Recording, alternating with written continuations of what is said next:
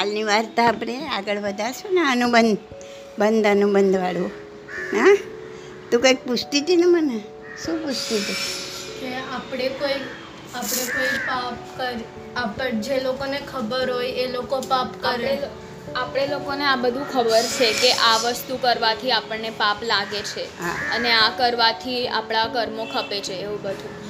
અને બીજા બધા લોકો છે જે બીજા ધર્મના છે કે કોઈ બી બીજા લોકો છે એ લોકોને નથી ખબર કે આ કરવાથી આ પાપ લાગે છે ને નથી લાગતું. તો બેવને જે પાપ લાગે એ સેમ પાપ લાગે કે અલગ અલગ?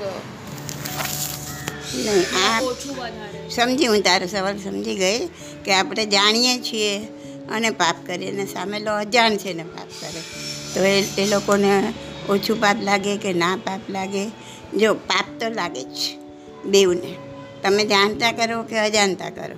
હવે આ સમજી લો કે આ આગ છે અથવા તો આ ગરમ તવી છે તો એના પર તમે અજાણતા હાથ મૂકો કે જાણીને હાથ મૂકો? હાથ તો બળવાનો જ છે. આગ કંઈ છોડશે નહીં કોઈને? છોડશે? ના કે ના ભાઈ મેં તો અજાણતાથી મૂકી દીધો. એટલે હું નહીં બળું. બળવાના તો છે જ બેઉ જણા હા, એટલે પાપ તો બંનેને લાગે જ છે. પણ જાણ્યા પછી કરો તો તમે એ પાપમાં પૂરેપૂરા સહમત છો. એમાં તમારો ટેકો છે એવું સાબિત થાય છે. તમે જાણો છો કે આ ફલાણું કામ કરવામાં પાપ છે, આ હિંસા છે. તમે જાણો છો કે આઈસ્ક્રીમ ખાઈએ તો એમાં માંસાહાર છે. માંસાહાર વગર કોઈ આઈસ્ક્રીમ, બહારનો કોઈ તૈયાર આઈસ્ક્રીમ મળતો નથી. એ જાણવા છતાં પણ ખાવ છો. તો તમારો એ હિંસામાં ટેકો છે. તો તમારા એ પાપમાં. શું કહેવાય? જે, જેને ખબર જ નથી કે આમાં હિંસા છે, એ ખાય છે. ને જેને ખબર છે કે આમાં હિંસા છે, એ ખાય છે. તો બંનેના શું કહેવાય? પાપ કર્મ બંધાવવામાં એક થોડો નજીવો ફરક પડે. અને બહુ નહીં, પણ એમાંય પાછું તમે કેટલા ઇન્ટરેસ્ટથી કાર્ય કરો છો. એમાં કેટલો તમારો ઓલો રેડો છો, રસ રેડો છો, એ બધા પર બહુ બધી ડિપેન્ડ થાય. પણ જો કોઈ એવું માનતું હોય, ઘણા એમ કહે ને મિથ્યાત્વી લોકો બહારના. મિથ્યાત્વી નહીં સોરી બીજા ધર્મના લોકો. એમ કે તમને પાપ લાગે. અમે અમને તો અમારા ધર્મ એવું નથી કીધું, એટલે અમને એવું પાપ ના લાગે. પણ એવું નથી, ધર્મ બધા માટે એક જ છે. આત્માનો ધર્મ એક જ છે. તો બધા મનુષ્યો ભલે કોઈ પણ ધર્મ પાળતા હોય, તો આપણે બનાવ્યા છે. અલગ અલગ ભગવાને તો એક જ ધર્મ પ્રરૂપ્યો છે ને એની અંદરથી આ બધા ફાંટા પડ્યા છે. અને એટલે કોઈ બી કરે પાપ તો લાગવાનું જ છે. ખ્યાલ આવ્યો? બીજું શું કહેતી હતી? કે આપણે જે પાપ કરીએ અને એ જ પાપ અગર મારા સાહેબથી થાય તો પાપ વધારે લાગે તો આ કેવું છે કે તે ઉપવાસનું પચખંડ લીધું. બરાબર? અને પછી તે તને ખાવાનું મન થયું ને તે થોડુંક ખાઈ લીધું. થોડું ચા પી લીધો, દૂધ પી લીધું, બિસ્કિટ ખાઈ લીધા, કાંઈ પણ. હા? અને તે નૌકાશીનું પચખાણ કર્યું. અને તું ચા દૂધને બિસ્કિટ ખાય છે તો એ બંનેમાં ફરક ખરો કે નહીં? હા? તો પચખાણ લઈને ભાંગવાનું પાપ ઓલામાં લાગે? અને આમાં તમે પચખાણ નથી લીધું અને તમે ખાઈ રહ્યા છો, તો એ પાપ ઓછું લાગે. અને ઓલું પાપ ઘણું બધું લાગે? તો મહારાજ સાહેબે જિંદગીભરનું સામાયિક ઉચર્યું છે, ચારિત્ર એટલે શું?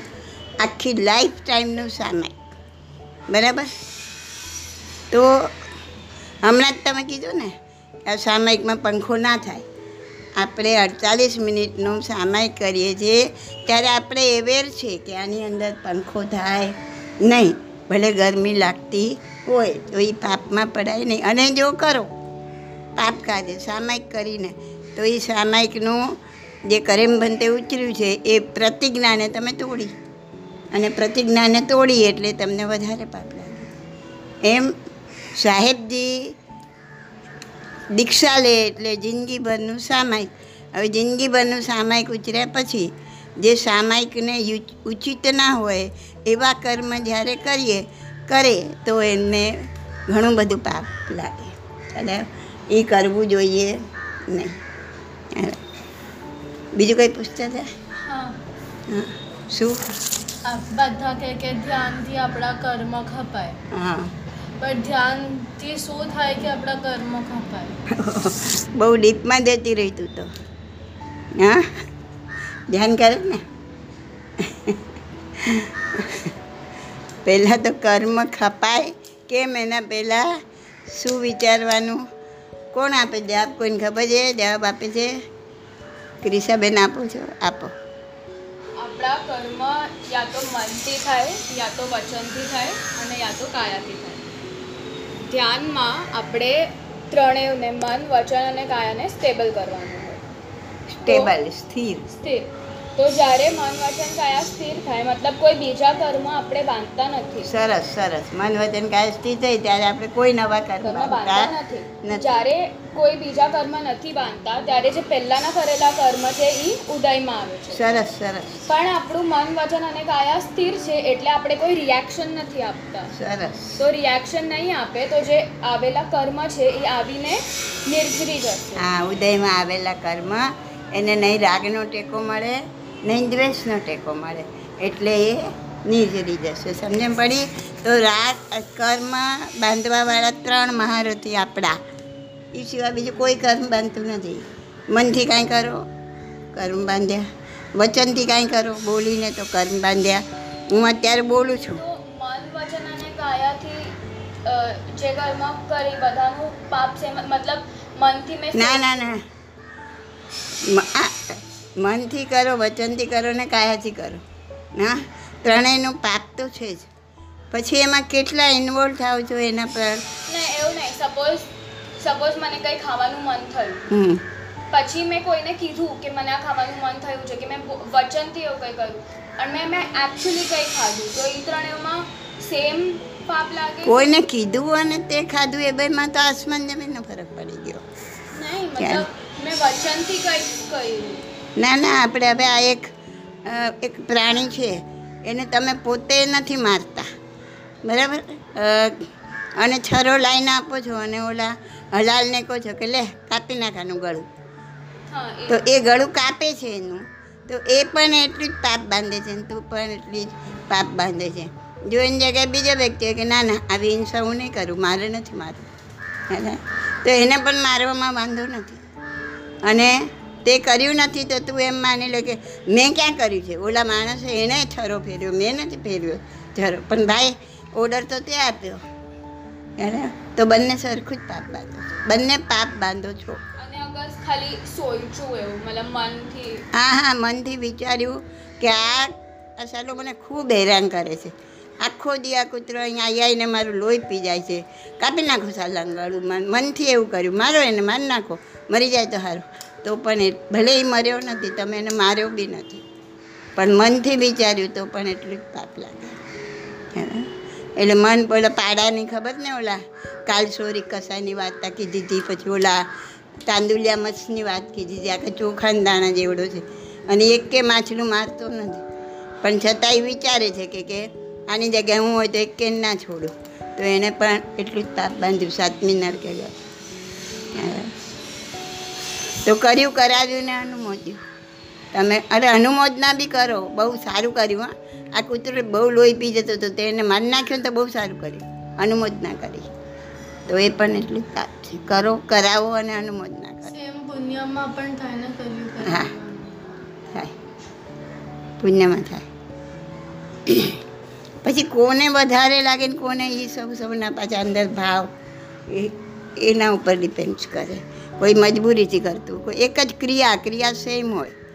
પણ ભાવ અલગ હોય તો કર્મ અલગ બંધાય.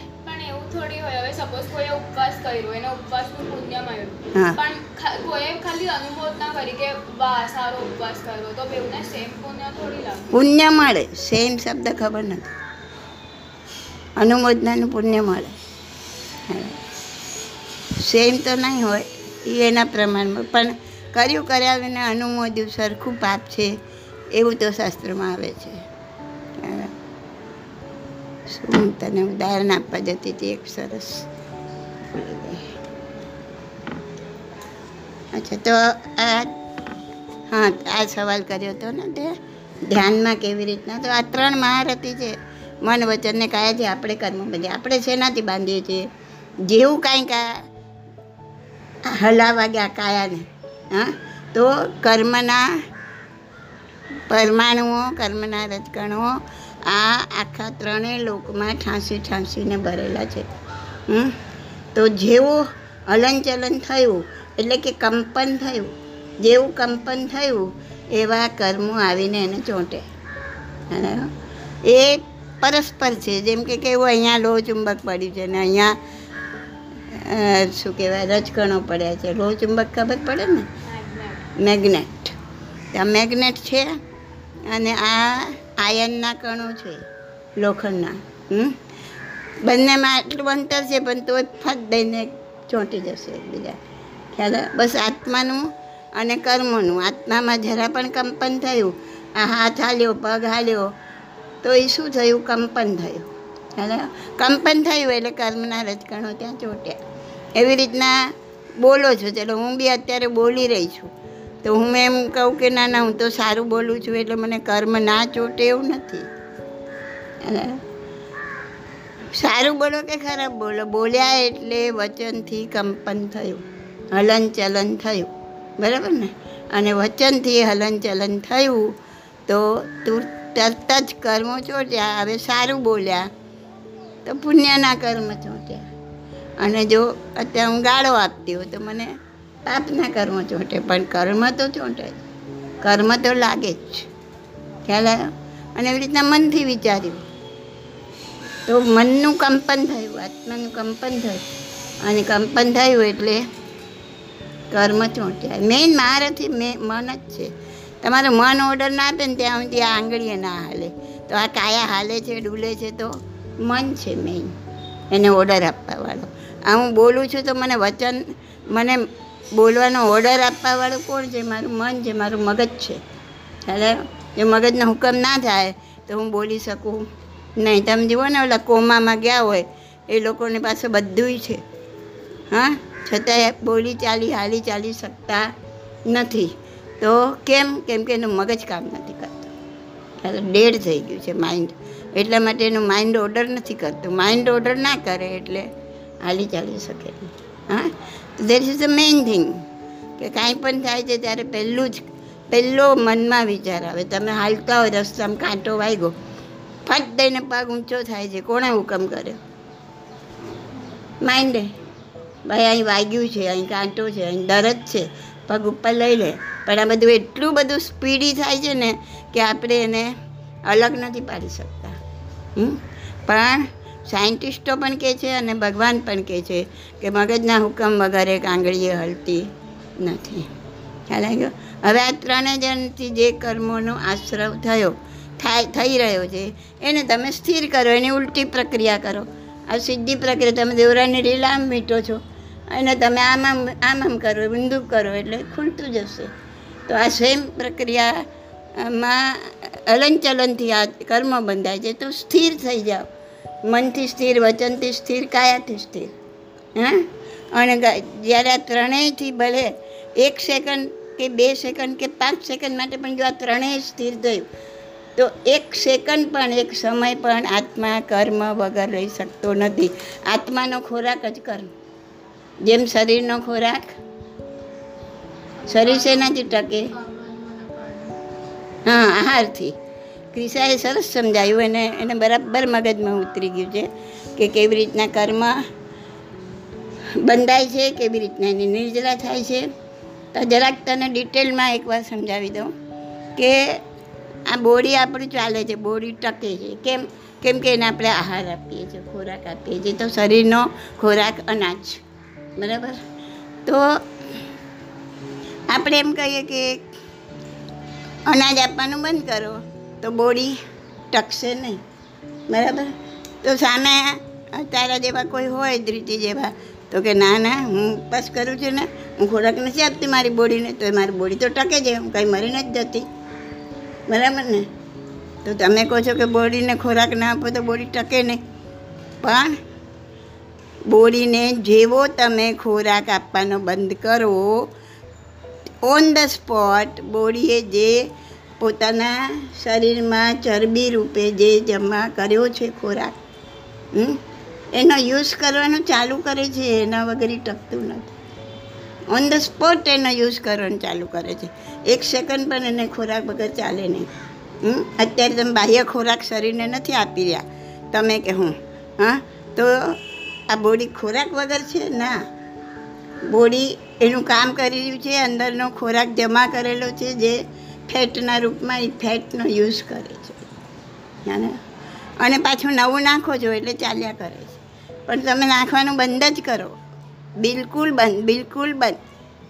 તો આ જે જૂનું જે ફેટના રૂપમાં જે જમા કર્યું છે, એને યુઝ કરશે યુઝ કરશે, યુઝ કરતાં કરતાં જ્યારે ફેટ પૂરેપૂરી ખતમ થઈ જશે. ત્યારે બોડી ખતમ. બરાબર ને? પંદર દી ચાલે, મહિનો, બે મહિના, છ મહિના, આઠ મહિના, બાર મહિના પછી પછી તમારું બોડી ખતમ થઈ જશે કેમ કે એને નવો ખોરાક મળ્યો નહીં. સેમ વસ્તુ હેપન્સ વિથ યોર સોલ તમારા આત્મા જોડે આ જ વસ્તુ બને છે. એનો ખોરાક છે કર્મ. હવે તમે મન વચનને કાયનું કાયાનું હલનચલન કરી અને એનાથી તમે કર્મ નાખ્યા કરો છો, નવા નવા આપ્યા કરો છો. એટલે આત્માનો ભાવ ભાવ ભાવ ચાલ્યા કરે છે.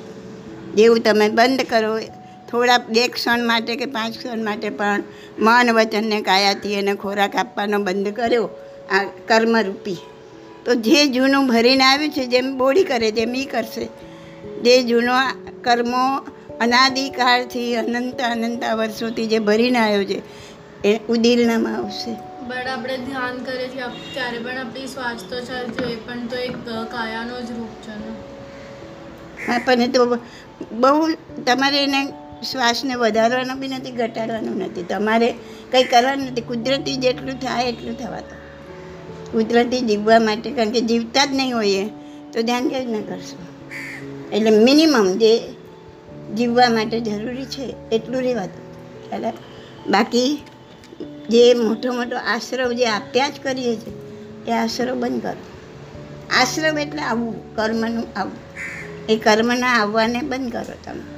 અને જ્યારે એ ત્રણે સ્થિર થાય ને બંધ થાય ત્યારે જૂના ઉદીરણામાં આવે ઉદીરણામાં આવે, ત્યારે તમને કાંઈક સેન્સેશન આવે, કાંઈ પણ. હમ? અહીં સેન્સેશન તમે અનુભવી શકો.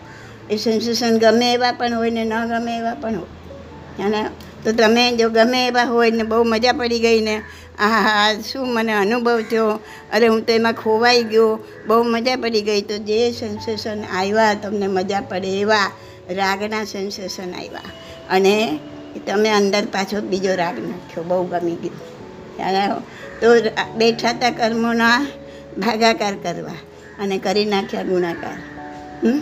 સબસ્ટ્રેક્ટ કરવા બેઠા હતા એડિશન કરી નાખ્યું. પણ એ વખતે જો ન્યુટ્રલ રહ્યા કે ભલે ગમે એવા છે, પણ હું એની અંદર ઇન્વોલ્વ થતો નથી, એને સપોર્ટ આપતો નથી, એને કોઈ રાગનો ટેકો મળતો નથી. તો એ આવેલા કર્મને કોઈ સપોર્ટ નહીં મળે.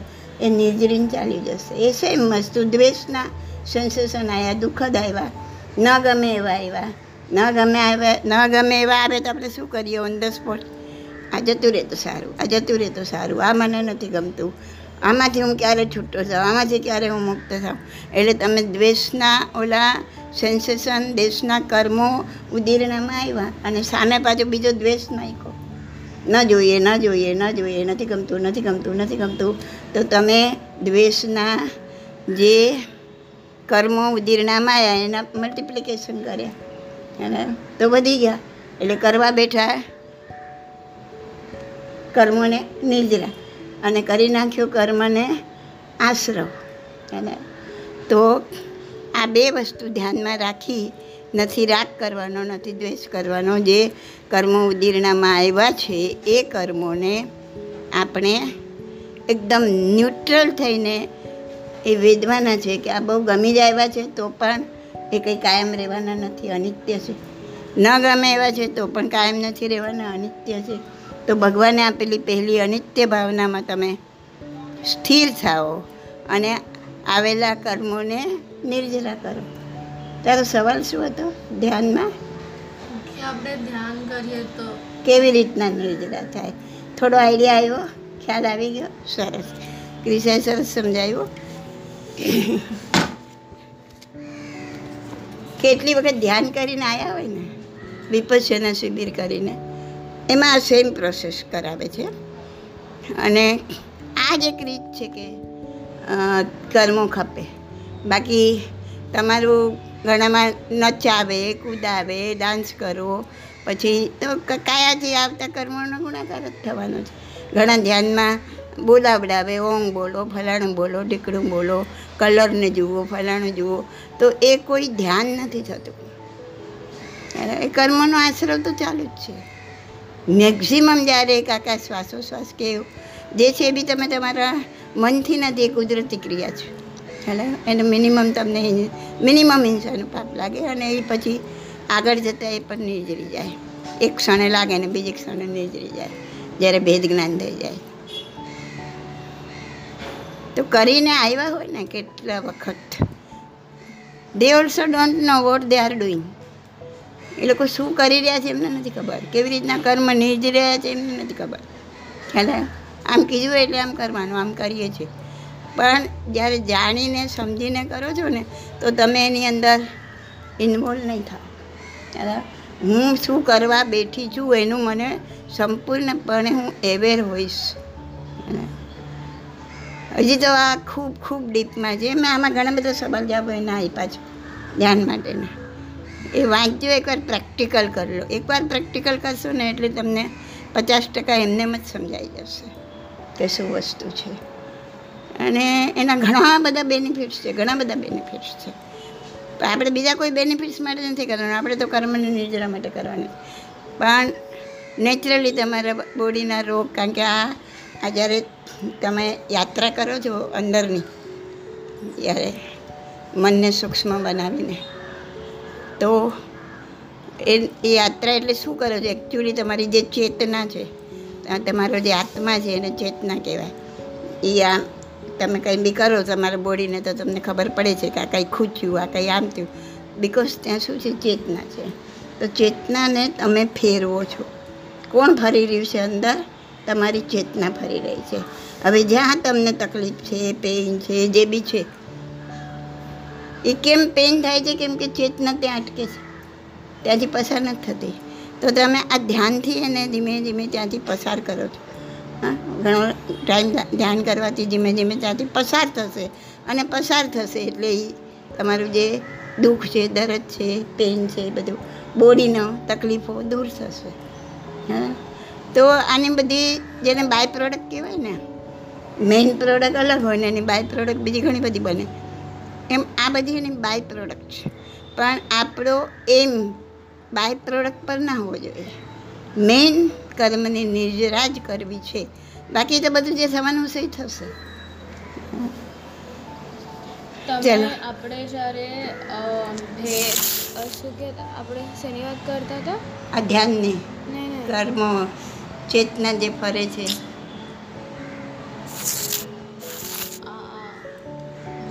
બંધ અને અનુબંધ. બંધ અને અનુબંધ. હા.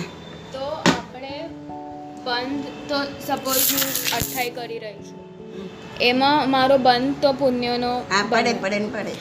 પણ અગર અનુબંધ મારું એ છે કે ના આનાથી મતલબ શું કહેવાય બીજા મારા જેટલા બી કર્મો છે એ મને ન લાગે ખોટા ખોટા એ બી છે. પણ હું એ બી સોચું છું કે મને બધા લોકો આવીને કહેશે કે ઓહો અઠાઈ કરી એવું બધું. મતલબ સારું બી છે અને ખરાબ બી છે. એ કર્મ પણ એ પ્રમાણે લાગે. સારું છે તે જે ભાવના સારી છે, એ ભાવના પ્રમાણે કર્મની થોડી ઘણી નિજરા પણ થાય અને જે ઓલી ઓલી ભાવના રહેલી છે, એટલે આ સમજી લો ને પર્સન્ટેજમાં વેચાઈ જાય. તમને અમુક પર્સન્ટેજ સારા કર્મો બી લાગે, અનુબંધ સારો બી પડે ને અમને અનુબંધ પુણ્યનો બી પડે ને અનુબંધ પાપનો પણ પડે. ખ્યાલ? એટલા માટે જ તો પચાસ જણે એક સરખી ક્રિયા કરી હોય ઉપદાન.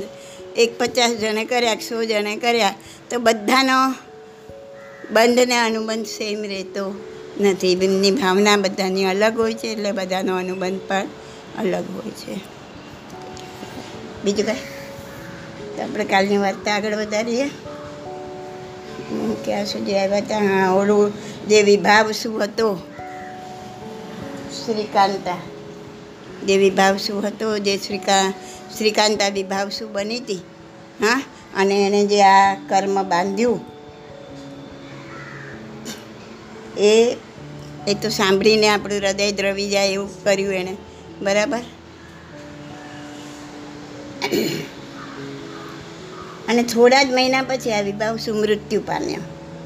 હા, અને મૃત્યુ એ મૃત્યુ પામ્યો ને એટલે આનો ફ્રેન્ડ હતો ને, આગલા જન્મની પત્ની ને, આ જન્મનો મિત્ર. કોનો? શું નામ હતું? વિજય.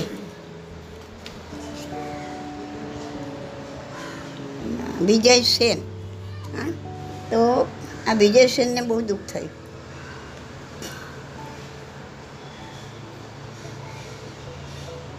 તો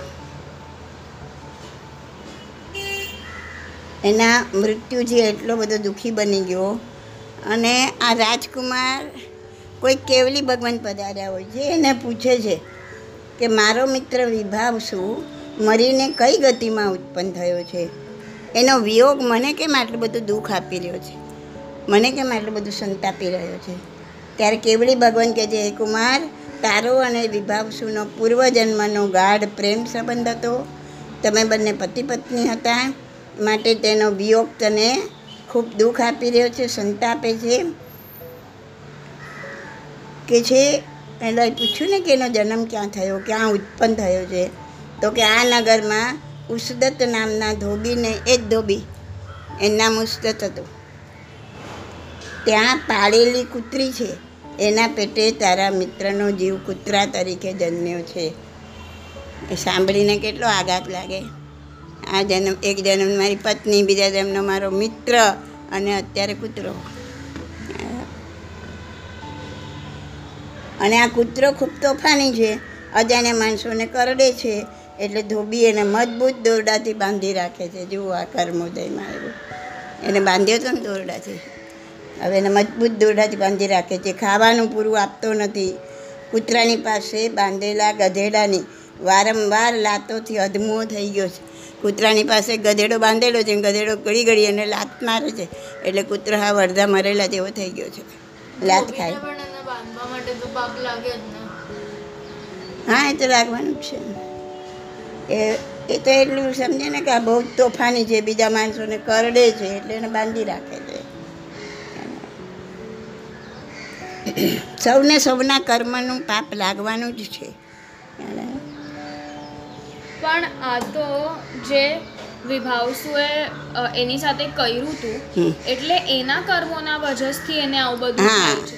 પછી એ ધોબીને કેમ કેમ કે આ કૂતરાને પાળવો એને બાંધીને રાખવો એ બધું જીનાગના વિરુદ્ધ છે. ખ્યાલ આવ્યો? આપણે નથી પાડતા કોઈ પ્રાણીઓને પાડીએ છીએ. નથી પાડતા. અને એને પાછી બાંધીને રાખવો એટલે કો પેલા પોપટને પાંજરામાં પૂરીને રાખવું આ બધું સરખું જ છે. તો એના કર્મો જે બિહાડવા બંધાતા હશે કે ગમે તે તો એના કર્મો તો એને લાગવાના છે. કોઈ શોખ માટે પાળે છે કોઈને મજા આવે છે પાળીને અને કોઈ પોતાના ઘરની ચોકી કરવા માટે પાળે છે તો બધાની ભાવના અલગ છે. થોડા લોકો એટલે પણ પાડે ને કે રસ્તા પર એ લોકોને કોઈ મારે નહીં ને પોતાની રક્ષા માટે ઘરની રક્ષણ માટે, પોતાના રક્ષણ માટે. જો કે રસ્તામાં કોઈ કૂતરો તમે લઈને જતા હોય તો કૂતરાને તો બાંધીને લઈને જવાનું, તમારા હાથમાં એને દોરી તો કોઈ એને મારશે તો હાથમાં બાંધેલી દોરીવાળો કૂતરો શું કરી નાખવાનો એટલે એવું તો બહુ ના હોય, પણ શોખથી પાડવાવાળા ઘણા છે. અને ઘણાને બંગલાને બધાને અંદર કોઈ ઘૂસી ન જાય, ચોર બો એના માટે પણ પાડતા હોય છે. એટલે પાડવાની ભાવના કઈ છે એના ઉપર થોડો ઘણો કર્મનો આધાર રહે. કર્મના નામ તમે ગોખી જાઓ કે આ ફલાણું કર્મ દીકરો અંતરાય કર્મ, વેજ્ઞ કર્મ ભલે એમ ગોખી જવાથી ખાલી જાણકારી મળે. પણ વસ્તુ તો આ જ છે કે કોઈ પણ કાર્ય કરો, એમાં કર્મ લાગે છે, તો આપણે બને ત્યાં સુધી એવા બધા કાર્યથી કે જેમાં આપણને આંખે દેખાય છે કે આ ખોટું છે તો એમાંથી બહાર નીકળવાનું, એમાંથી બચવાનું. તો પોતાની આગલા જન્મની પત્ની, આ જન્મનો મિત્ર વિભાવશું અને કૂતરાનો ભાવ, એ સાંભળીને રાજકુમાર વિજયસેનને ખૂબ વૈરાગ્ય પેદા થયો. જુઓ. આ એનો અનુબંધ શુભ. બંધપાણ શુભ. આ બધું સાંભળીને વિજયસેનને ખૂબ વૈરાગ્ય પેદા થયો. તો જો એકને આ બધું મળ્યું, સારા બંધથી મનુષ્ય જન્મ મળ્યો, બધું મળ્યું. પણ એને ક્રોધ ઉત્પન્ન થયો. દુર્ગતિમાં ઘસડી ગયો, કારણ કે એનો અનુબંધ ખોટો હશે. અને આને પણ બધું મળ્યું. સુખ, વૈભવ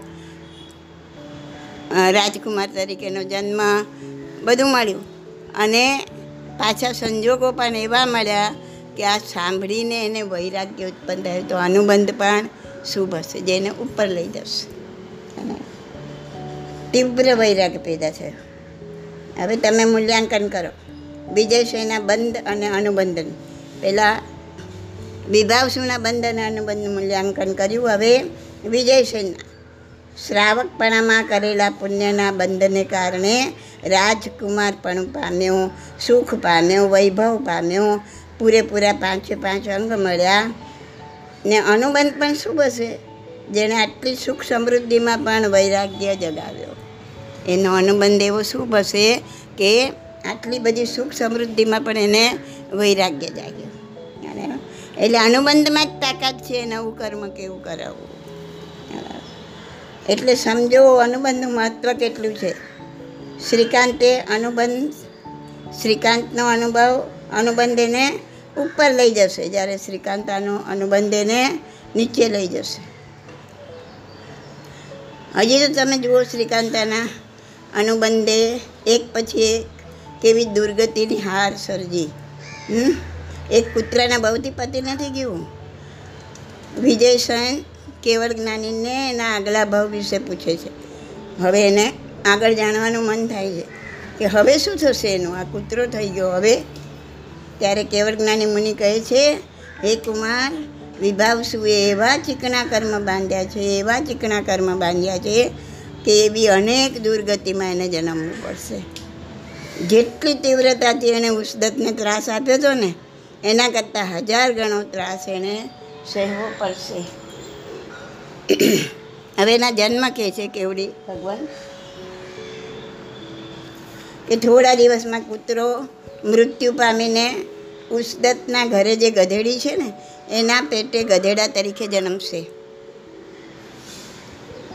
એટલે ઉસ્દતના ઘરે જે ગધેડી છે, એને, એના જ પેટે પોતે ગધેડો બનશે, કૂતરા પછી ગધેડો. હા? ઉસ્દતને ગધેડો દીઠો નહીં ગમે, ક્યાંથી ગમે? આવા કર્મો કર્યા છે એ જીવે એ જીવની જોડે. એટલે જ્યારે એ જીવ સામે આવશે, એને જોવો નહીં ગમે. એને નથી ખબર કે આ ઓલો જ છે, કે જેને મને આવો ત્રાસ આપ્યો હતો. આ પણ, આને પણ નથી ખબર કે આ એ જ છે કે જેને મેં બાંધ્યો હતો દોરડાથી, જેને મેં ડામ માર્યા હતા ગરમ ગરમ સળિયાથી. પણ આત્મા તો જાણે છે બેવનો અને એવા કર્મ બાંધ્યા છે એને જોતા જ એને સામું જોવું એ નહીં ગમે એને બિલકુલ નહીં ગમે. હમ? ઉસ્તત એને દંડાથી મારશે.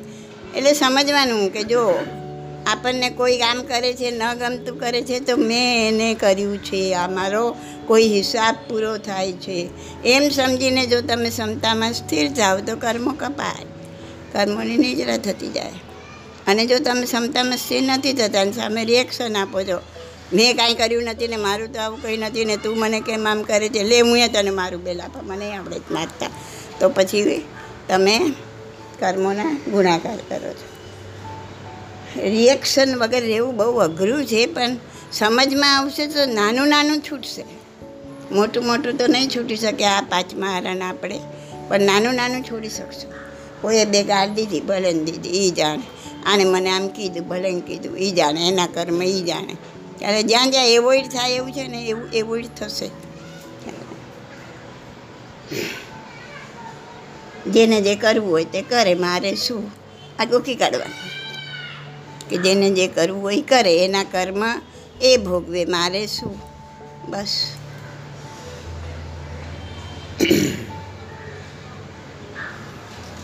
તો ઉષ્દ તેને દંડાથી મારશે, પથ્થરથી મારશે, એના પર ખૂબ માલ ભરીને એને દોડાવશે. ગધેડો છે ને? એના પર માલ ભરીને દોડાવશે. અને નહીં દોડે, બેસી જશે તો ખૂબ મારશે. ભૂખ્યો તરસ્યો, બાંધી રાખશે. એને ત્રાસપૂર્વક આયુષ્ય પૂર્ણ થતાં પાછો આ જ નગરમાં જન્મશે હજી ચક્કર અહીંયા જ મારી રહ્યો છે. કેવડી ભગવંતે કીધું ને કે એણે જેટલો ત્રાસ આપે છે, એનાથી હજાર ગણો ત્રાસ એ ભોગવશે. હવે આનાથી વધારે શું ત્રાસ?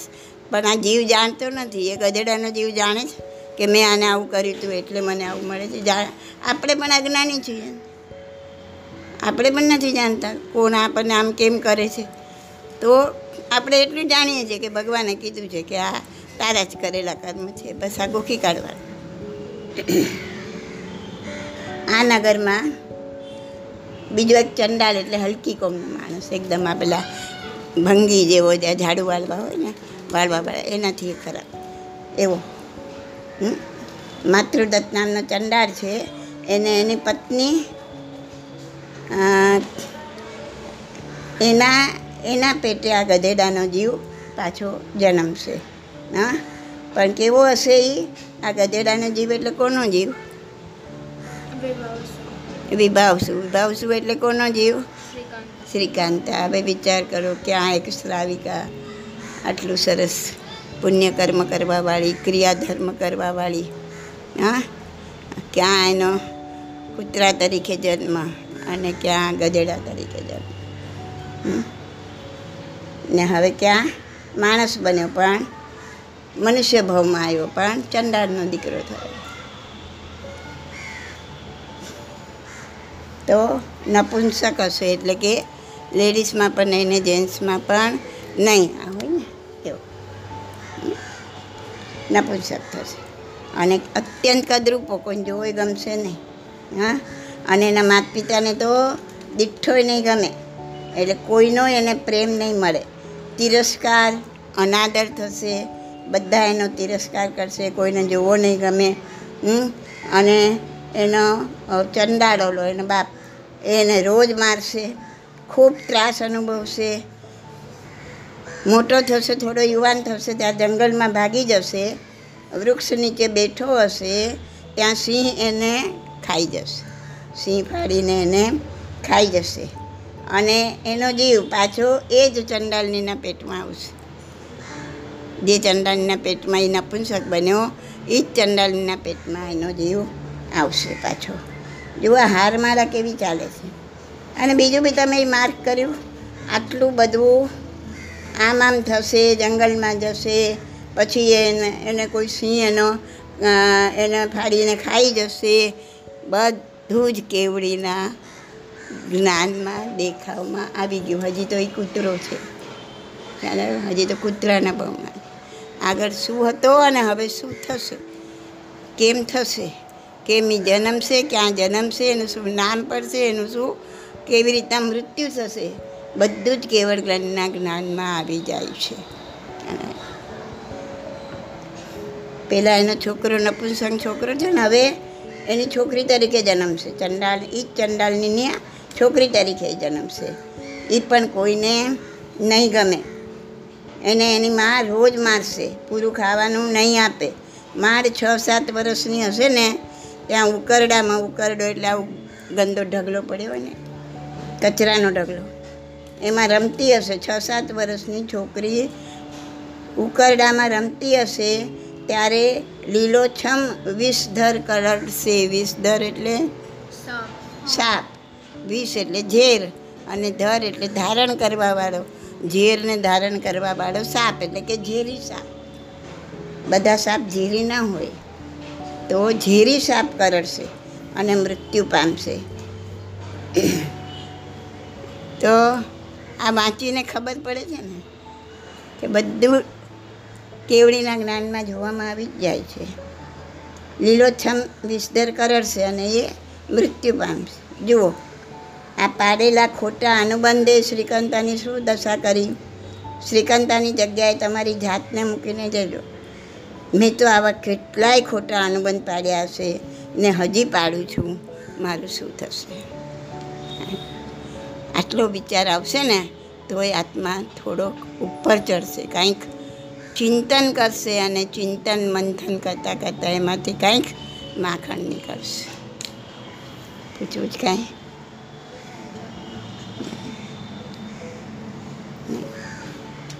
તો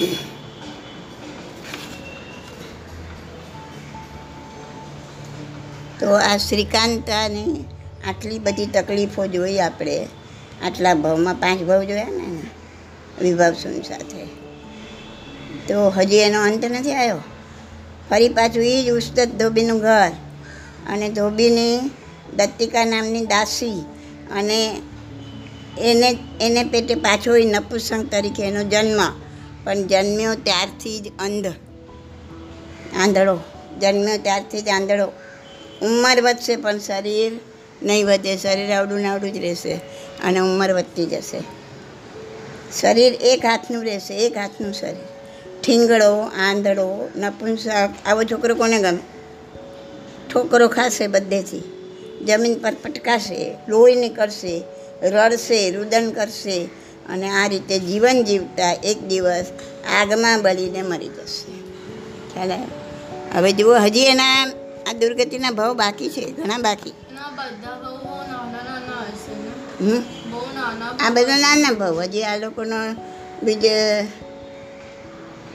હા ઉસ્દતના ઘરે પાછો આવે છે ને એટલે નાના નાના ભાવ.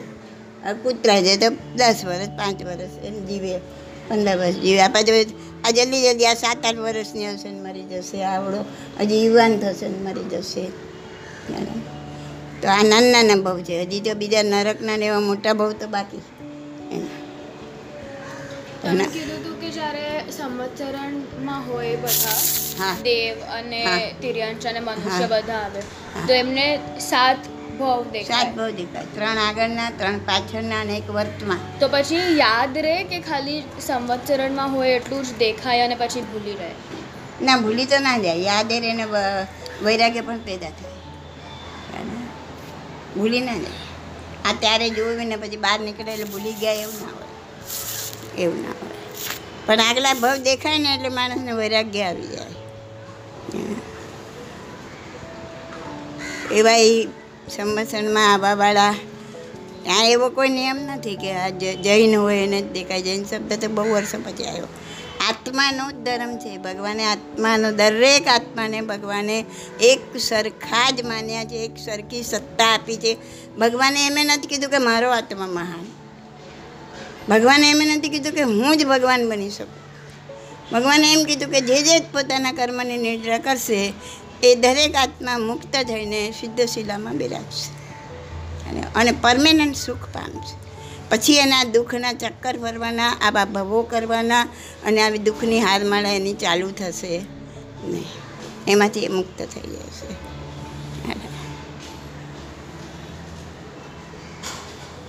ભલે, આગળ આપણે હજી એના થોડા ભાવ, બીજા બે ત્રણ કાલે જોઈશું.